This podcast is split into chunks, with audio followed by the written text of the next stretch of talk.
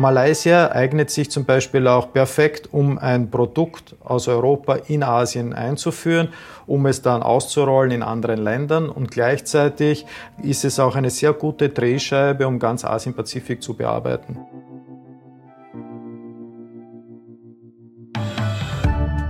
Es muss also nicht immer gleich China sein, wenn man den asiatischen Markt erobern möchte, sondern auch Malaysia bietet zahlreiche Chancen. Und damit willkommen zu einer neuen Folge von Austria ist überall zum Export-Podcast der Außenwirtschaft Austria. Ich freue mich sehr, dass wir diesmal wieder in Asien unterwegs sind. Heute zum ersten Mal in Malaysia beim WKÖ Wirtschaftsdelegierten und Exportexperten Reinhard Zimmermann. Reinhard lebt und arbeitet in Kuala Lumpur und wird uns von dort aus erzählen, warum man sich in Malaysia gerne ein Maschall aus Singapur umhängt. Wir sprechen über die Bedeutung der dort ansässigen Elektronikindustrie und es ist auch wie immer viel Geschäftskultur dabei. Die Verbindung, die steht und ist stabil. Hallo Reinhard. Hallo Christoph, ich freue mich, dass ich diesmal dran bin, bei deinem Podcast sprechen zu dürfen, und zwar über Malaysia. Und gleich legen wir los, Reinhard. Ich habe davor aber noch einen kurzen Blick hinter die Fahne von Malaysia geworfen.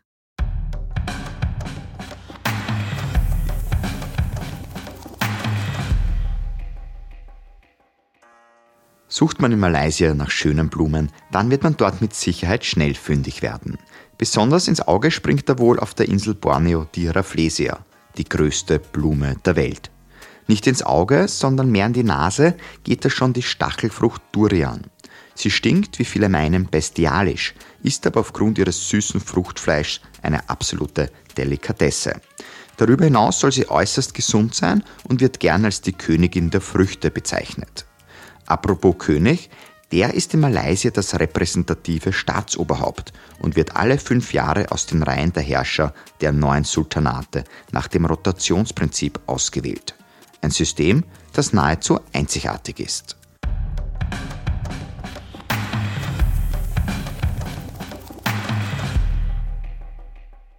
Lieber Reinhard, wenn man so ein bisschen die Werbung verfolgt, dann stößt man ja bei Malaysia sehr oft auf den Slogan Truly Asia, also wahres Asien. Was kann man sich denn eigentlich im Zusammenhang damit vorstellen? Trifft das zu? Also ich finde schon, denn ehrlich gesagt, Malaysia, ein nicht so großes Land, hat gleichzeitig alles kompakt zusammen. Äh, es gibt drei Weltreligionen, die hier ähm, stark vertreten sind, ethnische Gruppen, die eigentlich sehr friedlich zusammenleben.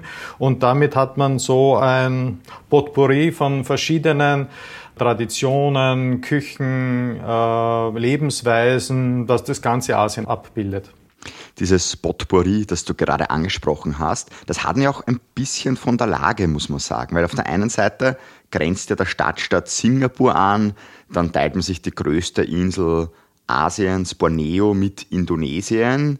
Ähm, hilf uns zu Beginn das auch mal ein bisschen noch so geografisch einzuordnen.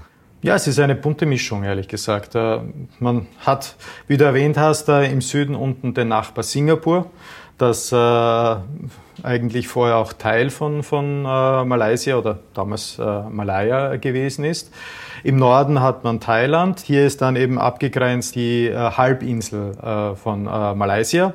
Und wie du es auch erwähnt hast, es gibt noch einen zweiten Teil von Malaysia, der nicht unbedeutend ist, und zwar der Nordteil von Borneo äh, mit circa ja, zwei, drei Flugstunden von, von Kuala Lumpur zu erreichen, wo es auch eigentlich wieder ganz anders ausschaut wie äh, auf der Halbinsel hier in, in Malaysia, wo auch die Hauptstadt Kuala Lumpur ist.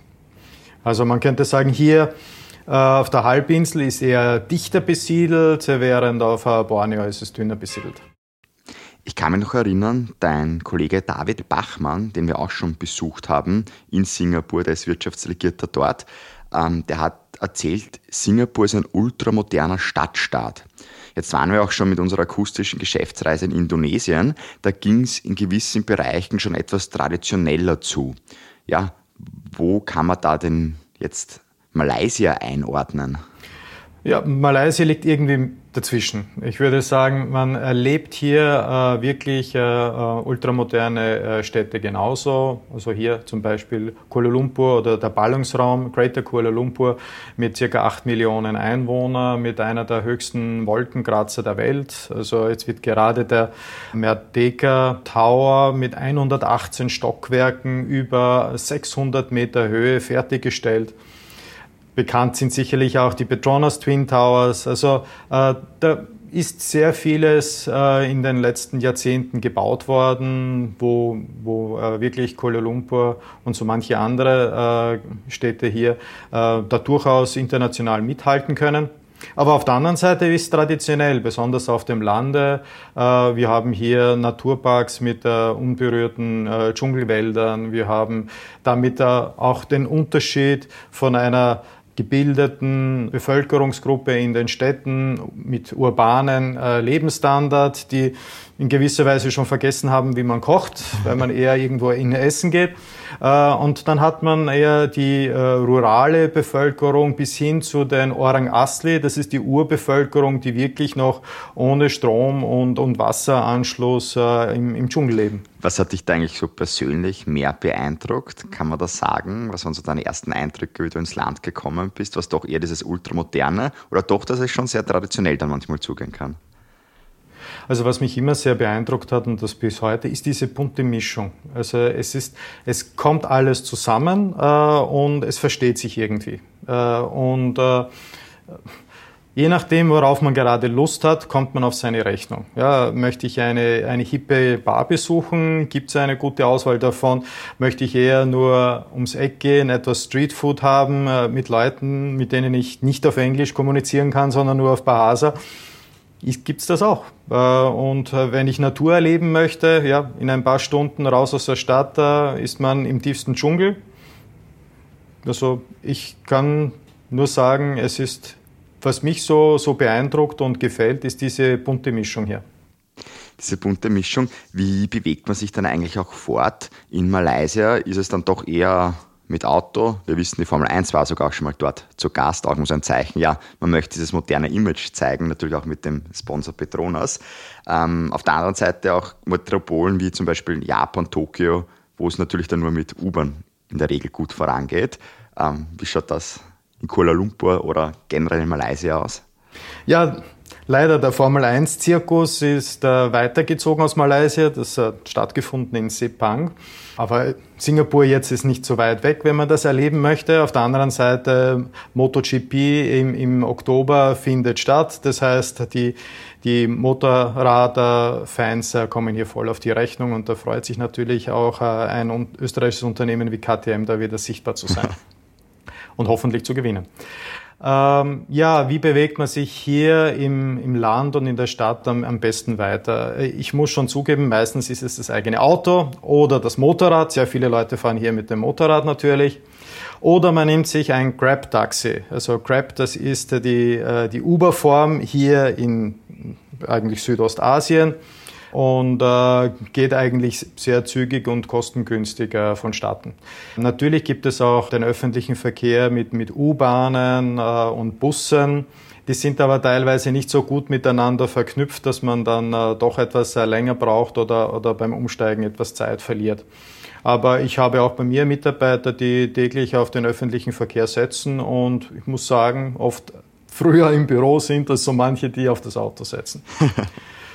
Ja, was ich vielleicht sagen möchte ist, wir haben viele Leute, die mit dem Auto unterwegs sind. Damit kommt es auch natürlich zu Verkehrsstaus, aber es hält sich in Grenzen. Es ist äh, äh, eigentlich da noch äh, ähm, machbar und damit versteht man auch, warum die Leute trotzdem noch gerne mit dem eigenen Auto fahren, weil man kommt weiter. Wir möchten jetzt eh gemeinsam auch die Leute verstehen lernen und ich möchte mit dir jetzt dazu ein bisschen in die Geschäftskultur eintauchen. Und du hast es am Anfang ja schon angesprochen, diese Vielfalt, auch die Weltreligionen, die alle dort sind. Also es gibt ja eben die Malayen, die Chinesen, die Inder. Würdest du aber sagen, gibt es trotzdem so eine Charaktereigenschaft oder einen Typ von Menschen, ähm, dort, wo du sagst, das sind die Malaysierinnen und das sind die Malaysier. Das ist typisch irgendwie für alle, die dort leben. Ja, ich meine, natürlich gibt es unter den ethnischen Gruppen schon viele Unterschiede, aber was ich wahrscheinlich auf einen Punkt bringen kann, ist die Freundlichkeit, die Gastfreundschaft, äh, die, die Herzlichkeit, die, die man immer wieder an, äh, zeigt. Ähm, auch irgendwie die Gelassenheit, äh, sich nicht unbedingt so äh, ja, antreiben zu, zu lassen und äh, auch kein aggressives Auftreten und wirklich eine Hilfsbereitschaft, äh, die man hier erlebt, die ich wirklich äh, zu schätzen weiß. Ja, das, glaube ich, passt für alle, natürlich mit etwas unterschiedlichen Ausprägungen, aber das ist auch unterschiedlich von Person zu Person. Ansonsten ehrlich gesagt würde ich sagen, es ist angenehm, mit ihnen zu kommunizieren, egal von welcher ethnischen Gruppe es ist. Es besteht auch immer wieder viel Interesse zuzuhören und äh, sich bei einem Gespräch zu beteiligen. Also die Malaysier, Malaysierinnen haben auch keine Angst, mit einem Österreicher zu reden. Das ist gut. Ähm, Gibt es aber sonst so Dinge, die man im Geschäftsalltag sehr wohl auch beachten sollte? Ja, bestimmt. Also man darf aber nicht vergessen, von diesen drei ethnischen Gruppen, die größten, das sind die Malay mit zwei Drittel der Bevölkerung, die sind islamisch. Das heißt, wenn man jetzt mit denen unbedingt am Freitag, besonders Freitagnachmittag, einen Termin äh, anfragt, dann ist das nicht sehr geschickt. Ja. Da ist vielleicht besser, dann mit den anderen einen Termin auszumachen, die dann äh, besser verfügbar sind. Was man auch vielleicht äh, erkennt, ist, äh, die Malaysier sind relativ pünktliche Leute. Sie kommen pünktlich zu den Terminen und dann umso mehr natürlich erwarten sie, dass auch wir pünktlich sind. Ja? Was vielleicht auch interessant ist zu sehen, ist, obwohl wir hier in einem Klima leben, wo es wirklich tropisch heiß und feucht ist, laufen die Leute nicht mit kurzen Hosen herum äh, und mit T-Shirts und so weiter. Das erlebt man eher von den westlichen Expats, besonders den Touristen.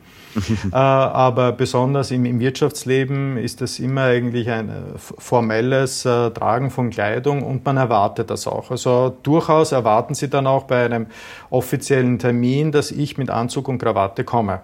Das, äh, egal, ob es jetzt heiß oder nicht heiß ist. Was auch immer recht witzig war, kann ich mich noch an die vergangenen Geschäftsreisen erinnern, wenn wir in Asien waren, das Thema Visitenkarten. Da gibt es ja auch immer so ganz eigene Rituale, sei es ist ein Spitzname oben wie auf den Philippinen oder wie man sie übergibt. Muss man da bei dir in Malaysia auch aufpassen oder Sie sind da etwas lockerer damit, äh, aber Visitenkarten sind wichtig äh, und die, die normalen äh, Geschäftspartner haben alle eine Visitenkarte, die sie dann eben in der länglichen Form übergeben mit beiden Händen. Also das ist auch ein bisschen der chinesische Einfluss, würde ich sagen. Da sind auch alle wichtigen Daten drinnen, bis inklusive der Handynummer, die meistens auch die WhatsApp-Nummer ist. Also insofern ist es auch relativ einfach, miteinander zu kommunizieren. Ähm, man kann aber auch erleben, besonders wenn man mit etwas äh, wichtigeren Leuten redet, da ist zum Beispiel die Handynummer nicht drauf äh, und dann im Gespräch äh, sagen sie dann, ah, gib mir bitte die Karte wieder zurück, ich schreibe dir noch meine Handynummer drauf, wenn du irgendwas brauchst, dann melde dich bei mir. Also das ist durchaus auch etwas, um, um Nähe zu zeigen, diese Art von Visitenkarte, was man da mit hineinbringt und, und wie man das übergibt und wie man das auch kommuniziert. Ist da dieses auch übergeben, jetzt gebe ich dir meine Handynummer, ist das auch so ein bisschen ein Zeichen, okay, am Anfang ist man doch ein bisschen distanziert dann auch, man zeigt doch, okay, ein bisschen so, wer man ist und dass es einfach ein bisschen braucht, bis man dann wirklich sagt, okay, jetzt können wir wirklich netzwerken. Ja, ich muss sagen, Wahrscheinlich 80 Prozent der Kontakte, die haben überhaupt kein Problem, gleich die, die Handynummer auf der Karte drauf zu haben. Das sind dann eher äh, Leute in, in Ministerien, in Behörden, die denken, oh Gott, der, der ruft mich dann an, weil er irgendwas äh, eine Intervention braucht und äh, das möchte mir lieber ersparen. Bei denen braucht man dann ein bisschen mehr und etwas länger, dass man das dann be äh, bekommt. Aber sonst gerade im normalen Geschäftsleben gehört das einfach dazu. Diese Leute sind meistens äh, über, über WhatsApp am, am besten erreichbar und sind auch dankbar, wenn man über das kommuniziert. Äh, da hat man oft nicht dasselbe Ergebnis, wenn man ein E-Mail schreibt oder wenn man äh, jemanden versucht, da normal anzurufen. Ja? Die sind viel unterwegs, die Leute verständlich.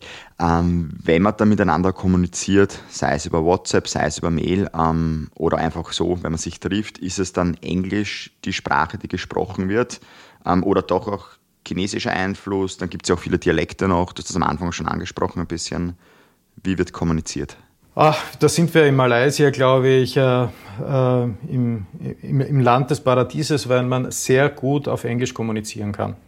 Das ist die, die Wirtschaftssprache Nummer eins. Äh, es gewinnt gerade in den letzten Jahrzehnten etwas mehr die Nationalsprache Bahasa Malaysia an Wichtigkeit, weil es ja eben auch politisch äh, gepusht wird.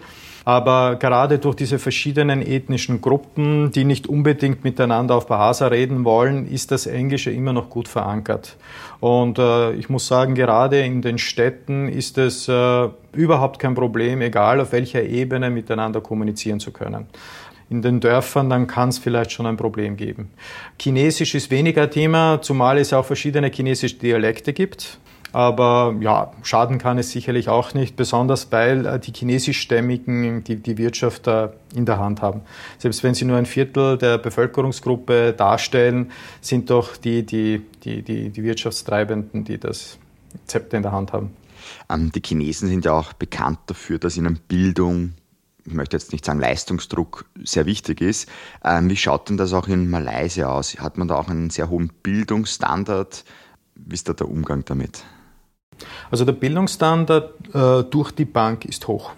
Es gibt hier ein sehr breites äh, Angebot an, an Bildungseinrichtungen, Schulen genauso wie Universitäten. Was man allerdings merkt, ist, dass der Zugang zu diesen äh, Bildungseinrichtungen, besonders der öffentlichen Bildungseinrichtungen, äh, unterschiedlich ist. Es gibt hier, das nennt sich immer in Malaysia Affirmative Action, wo man die malaiische Bevölkerung äh, unterstützen möchte, äh, Defizite in der Bildung äh, ja, schneller anzueignen.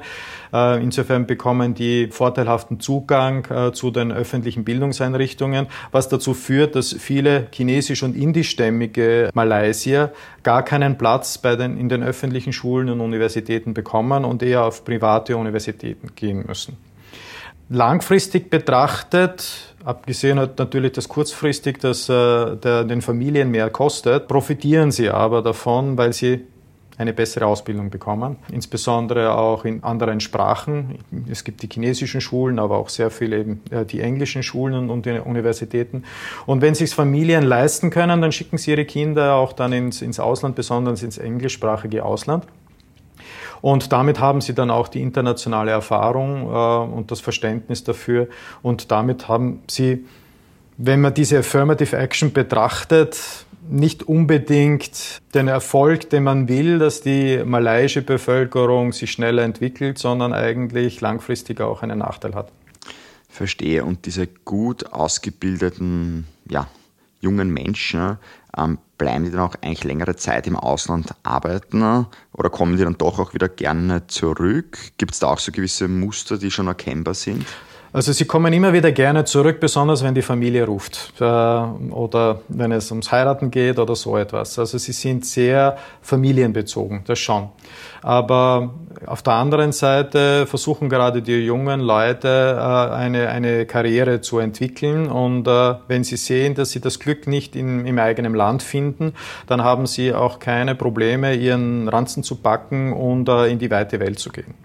Die weite Welt ist oft gar nicht so weit. Man geht nach Singapur äh, oder nach Australien oder in ein anderes äh, englischsprachiges Land. Äh, so, manche studieren zum Beispiel auch mit, mit einem Stipendium in Deutschland. Das heißt, die können durchaus auch dann dort hängen bleiben, weil sie gute Deutschsprachkenntnisse haben. Und äh, wenn so manche dann, die im Ausland studiert haben, zurückkommen, in Malaysia dann mit ihrem neuen Wissen versuchen, sich zu entwickeln und dann doch sehen, dass im, im äh, politischen Dickicht man sich doch nicht so entfalten kann wie in einem anderen Land, wo es eher um, um Wissen und, und weniger um Beziehungen äh, geht, dann kann es durchaus sein, dass sie dann sagen, Nein, ich, ich gehe wieder dorthin, wo ich hergekommen bin, oder ich probiere woanders mein Glück. Ja? Aber das kann auch durchaus wieder sein, es ergibt sich hier immer wieder, dass Leute dann eine tolle Karriere in den USA gemacht haben und dann werden sie zurückgerufen für eine äh, tolle Funktion und das machen die Leute dann eigentlich auch. Also ganz wird der Kontakt zum eigenen Land nicht abgebrochen, aber sie versuchen sich so zu entwickeln, wie es am besten passt. Der kürzeste Weg ist natürlich der nach Singapur und Singapur ist ja bekannt dafür, auch ja, sehr innovativ zu sein oder dass sich sehr viele innovative Unternehmen auch dort ansiedeln. Ähm, so ein bisschen ein Hotspot, wenn man möchte. Ähm, ja, Malaysia sind eigentlich auch sehr innovativ. Wissen wir es vielleicht nur zu wenig oder steht man ein bisschen im Schatten vom kleinen Stadtstaat Singapur? Also Malaysia hat sicherlich eine Menge kreativer Köpfe. Die Malaysier sind aber auch äh, ehrlich genug, dass sie erkennen, äh, wenn man das Marshall Singapur anbringt, dann äh, dann verkauft sich die Innovation besser, als wenn Made in Malaysia draufsteht.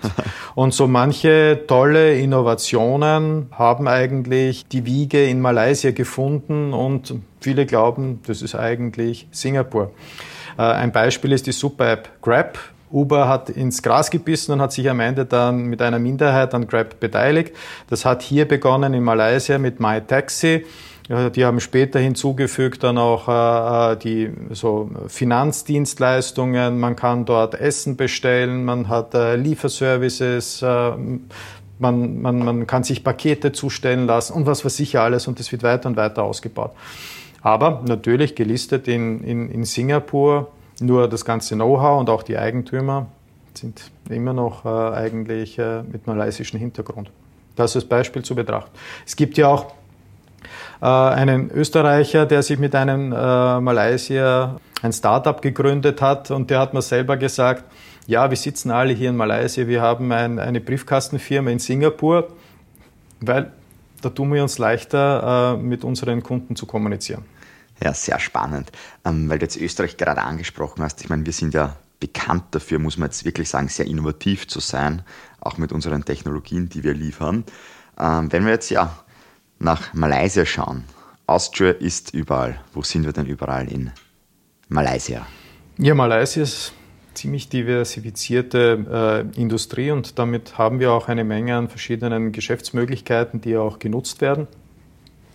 Ganz stark sind wir im Bereich äh, Elektronikindustrie, also gerade im Bereich Halbleiterindustrie, wo das muss ich ehrlich zugeben, zwei Drittel der Exporte Österreichs nach Malaysia sind eigentlich im Bereich äh, Halbleiter, äh, weil hier eine sehr intensive Vernetzung der, der Wertschöpfungsketten auf der ganzen Welt bestehen. Hier sehr vieles betreffend äh, von, von Infineon. Aber wenn man jetzt hernimmt, der AMS hat Osram übernommen, damit automatisch 20 Prozent der Beschäftigten sind in Malaysia. AT&S hat vor kurzem äh, entschieden, eine nächste große Investition in Malaysia zu tätigen. Also das sind schon Schwergewichte, würde ich sagen. Äh, wir sind aber auch in anderen Bereichen äh, sehr erfolgreich unterwegs. Also zum Beispiel im Bereich Erdölförderung ist das natürlich die OMV, die Kuala Lumpur als Drehscheibe für ähm, Asien-Pazifik ausgewählt hat und hier auch ein bedeutendes Joint Venture mit einem malaysischen Unternehmen eingegangen ist. Wir haben aber auch Swarovski zum Beispiel hier, die ihre äh, internen äh, Dienstleistungen, wie zum Beispiel die Rechnungsstellung oder, oder Personalführung äh, von, von Malaysia für ganz Asien macht. Also es ist sehr, sehr breit in verschiedenen äh, äh, Aspekten, würde ich sagen. Ja, natürlich gibt's Wasserkraftwerke auch noch äh, aus Österreich und ja, wir finden natürlich auch äh, Lebensmittel aus Österreich, ob das jetzt äh, Schnitten sind oder Fruchtsäfte oder Energy Drinks, wo man oft glaubt, das kommt aus Thailand und nicht aus Österreich. ähm, und ja, Müsliriegel, Bier gibt es auch hier äh, mit Edelweiß. Der Wein ist etwas knapp, muss ich leider sagen. Das liegt doch daran, dass es ein islamisches Land ist. Aber doch zum Finden. Sehr gut. Solange es einen guten Wein gibt, ist alles gut. Na, Spaß natürlich. Genau. Ähm, wie würdest du aber generell auch so den Markt in Malaysia charakterisieren, beschreiben? Ist ja auch sehr vielfältig einfach. Ja, ist auch vielfältig. Also Malaysia ist äh, von, der, von der Fläche so groß wie Deutschland fast. Äh, von der Einwohnerzahl so ungefähr wie Polen kann man sich schon vorstellen, dass das eine Dimension hat, äh, wo, wo man nicht nur eine kleine Branche hat. Also äh, einerseits, äh, gerade seit den 90er Jahren hat die Politik hier ganz stark gepusht, dass die Industrie ausgebaut wurde und deswegen ist es auch eines der bedeutendsten Drehscheiben für die Elektronikindustrie. Also die haben wirklich ein Ökosystem hier, wo man das äh, in anderen Ländern nicht findet und damit auch das ganze Wissen dazu und die ganze Zulieferbranche. Auf der anderen Seite ist es ein Land, das reich an Rohstoffen ist, ob das jetzt Öl oder Gas ist oder in der Landwirtschaft Palmöl, Kupfer und Zinn, also das, das Land wurde eigentlich am Anfang von den Chinesen und später von den Briten entdeckt, weil es hier so viel Kupfer und Zinn gegeben hat. Ja? Ähm, und gibt es immer noch. Äh, und äh, damit äh, gibt es auch eine entsprechende Branche rundherum, dass es hier zum Beispiel eine entwickelte Kunststoffindustrie gibt, eine entwickelte Industrie im Bereich Metallverarbeitung, Möbelproduktion etc. Und damit natürlich auch Möglichkeiten, dass man hier Maschinen aus Österreich liefert oder dass man sich hier an Unternehmen beteiligt, um von hier aus auch den asiatischen Markt zu bedienen. Jetzt bist du mit den Unternehmen, vor allem mit den rot-weiß-roten Unternehmen, sehr eng in Kontakt. Ähm, ist natürlich deine tägliche Arbeit, ähm, die zu servicieren auch. Ähm, was würdest du aber sagen, sind eigentlich so diese größten Herausforderungen, um den Sprung nach Malaysia zu schaffen? Oder was sind auch die größten Herausforderungen, wenn man mal dort ist? Also ich glaube, eine der größten Herausforderungen ist, wenn man sich entschieden hat, dass man diesen äh, Markt erobern möchte, dann funktioniert das halt nicht, wenn man nur einmal im Jahr herfährt, äh, ein paar Leute trifft und dann vielleicht noch fünf andere Länder abklappert äh, und dann wieder zurückfährt und dann den Rest mit E-Mails macht. Das äh, ist leider so, dass man hier ein, eine persönliche Beziehung aufbauen muss und dahinter bleiben muss. Und ich finde, das macht äh, gerade für Malaysia viel Sinn äh, man würde sagen, ja, der Markt ist mir zu klein im Vergleich zu anderen benachbarten Ländern etc. etc. Aber Malaysia eignet sich zum Beispiel auch perfekt, um ein Produkt aus Europa in Asien einzuführen, um es dann auszurollen in anderen Ländern. Und gleichzeitig ist es auch eine sehr gute Drehscheibe, um ganz Asien-Pazifik zu bearbeiten. Das heißt, es ist so ähnlich wie Österreich. Man muss ja nicht gleich ins große Deutschland gehen, wenn man vom Ausland kommt. Man, man schaut einmal, ob man mit einem tollen Produkt in Österreich realisiert. Und wenn das funktioniert, dann macht man das dann weiter in anderen Ländern. Und, und ich sehe Malaysia da in derselben Rolle, das auszuführen. Absolut, da hast du natürlich recht. Und wer da Hilfe braucht, hier auch nochmal der Aufruf. Reinhard und sein Team sind natürlich vor Ort für euch alle. Und wer Hilfe braucht, bitte einfach beim Reinhard ähm, sich zu melden. Ja, unbedingt. Also wir machen hier Beratungen in jeder Art und Weise. Wir vereinbaren Termine, wir intervenieren bei Behörden, wo es notwendig ist, oder Forderungseintreibungen, wenn es schon zu Geschäften gekommen ist, aber die, die Rechnung nicht bezahlt wird. Wir machen eine Menge von Veranstaltungen auch. Äh, hier zum Beispiel zum Erwähnen mit, mit den Kollegen in Singapur, Hongkong und auch Südkorea äh, ein Event zu den Hotspots äh, im Bereich der Innovation. Die Tigerstaaten 4.0 ist im Herbst geplant, vielleicht 19. Oktober. Also ja, wir sind da relativ aktiv, auch zusammen mit unseren Kollegen in Südostasien, um österreichische Firmen hier so weit wie möglich unterstützen zu können. Das ist natürlich eine absolut gute Sache. Und wer auch mehr Informationen zu Veranstaltungen möchte, wie auch von der Tigerstaaten-Veranstaltung, der kann natürlich jederzeit auf der Seite der Außenwirtschaft Austria dort nachsehen, beziehungsweise im Podcast gibt es unten auch immer Links, wo man direkt dann auch zum Reinhard kommt. Ich habe es vorher auch schon kurz angesprochen, wir waren ja auch bei unserer akustischen Geschäftsreise schon ein paar Mal in Asien. Da war Singapur dabei, Indonesien, auf den Philippinen, in China waren wir natürlich, Japan, Südkorea. Und da merkt man schon, das ist halt ein verdammt spannender Markt für viele österreichische Unternehmen. Es sind auch sehr viele Wirtschaftsdelegierten aus Österreich dorthin entsendet worden in die Außenwirtschaftscenter. Ähm, und da jetzt für mich auch die Frage jetzt, wenn du das von der anderen Seite jetzt der Kugel betrachtest und von Asien nach Österreich blickst, ähm, ja, hast du das Gefühl auch auf Dauer, wird das für uns ein wichtiger Markt bleiben und vor allem können wir auch mit unseren Produkten auf Dauer da mithalten? Weil jetzt geht es ja sehr gut, wir sind ja sehr innovativ.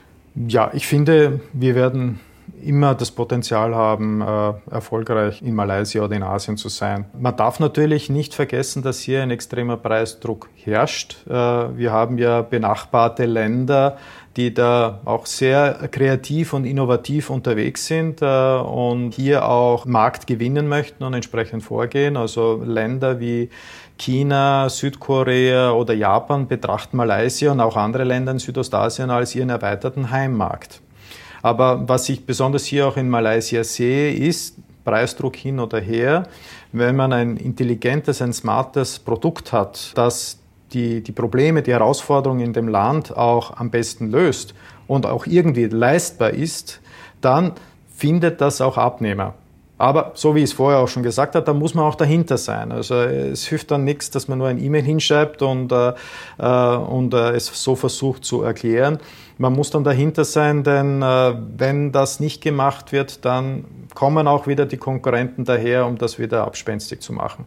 Aber ich glaube auch, was man genauso erkennt, ist, Europa und damit auch genauso Österreich, die verfügen über einen sehr guten Ruf, äh, was die Qualität des Produktes betrifft und äh, man hat damit auch eine, eine Sicherheit, wenn man so ein Produkt kauft. Und, und gerade die Malaysier sind da ein bisschen risikoavers und setzen dann durchaus gerne auf das, wenn sie es sich leisten können. Also ich glaube, wenn man dahinter ist, dann schafft man es auch und man wird das auch langfristig sich im Land hier äh, etablieren können. Das hoffen wir natürlich alle und du machst da natürlich jetzt auch Hoffnung. Also spannende Projekte gibt es genug, wir haben es gehört. Ähm, ja, bei dir geht der Tag jetzt schon langsam dem Ende zu. Du bist ja doch ein bisschen in unserer Zeit voraus. Wie lässt man denn so einen Tag in Malaysia ausklingen, typischerweise? Bei einem guten Essen? Ein gutes Essen ist immer gut. Ja, absolut. äh, gerade weil hier so viele verschiedene Küchen zusammentreffen. Also da weiß man gar nicht, wo man hingehen soll. Soll es lieber wirklich was äh, Malaysisches sein, das durchaus stark gewürzt ist, äh, oder eher Thai-Küche, vietnamesisch, chinesisch, japanisch, irgendwas Europäisches. Es gibt auch gute Italiener hier, oder man kocht sich etwas selber. Ähm, und ja, also man kommt auf seine Kosten, das bestimmt. Kannst du kochen? Ich kann kochen, genau, überlasse das aber lieber dann doch meiner Frau äh, oder wir gehen ins Restaurant. Okay, sehr gut. Dann, wo immer du auch heute noch hingehen ähm, wirst, auf jeden Fall von mir jetzt vielen Dank für die spannenden Einblicke nach Malaysia. Ich danke dir, Christoph. Äh, war ein sehr angenehmes Gespräch äh, und ja, auf, dass sich der Podcast weiter so gut entwickelt. Ciao.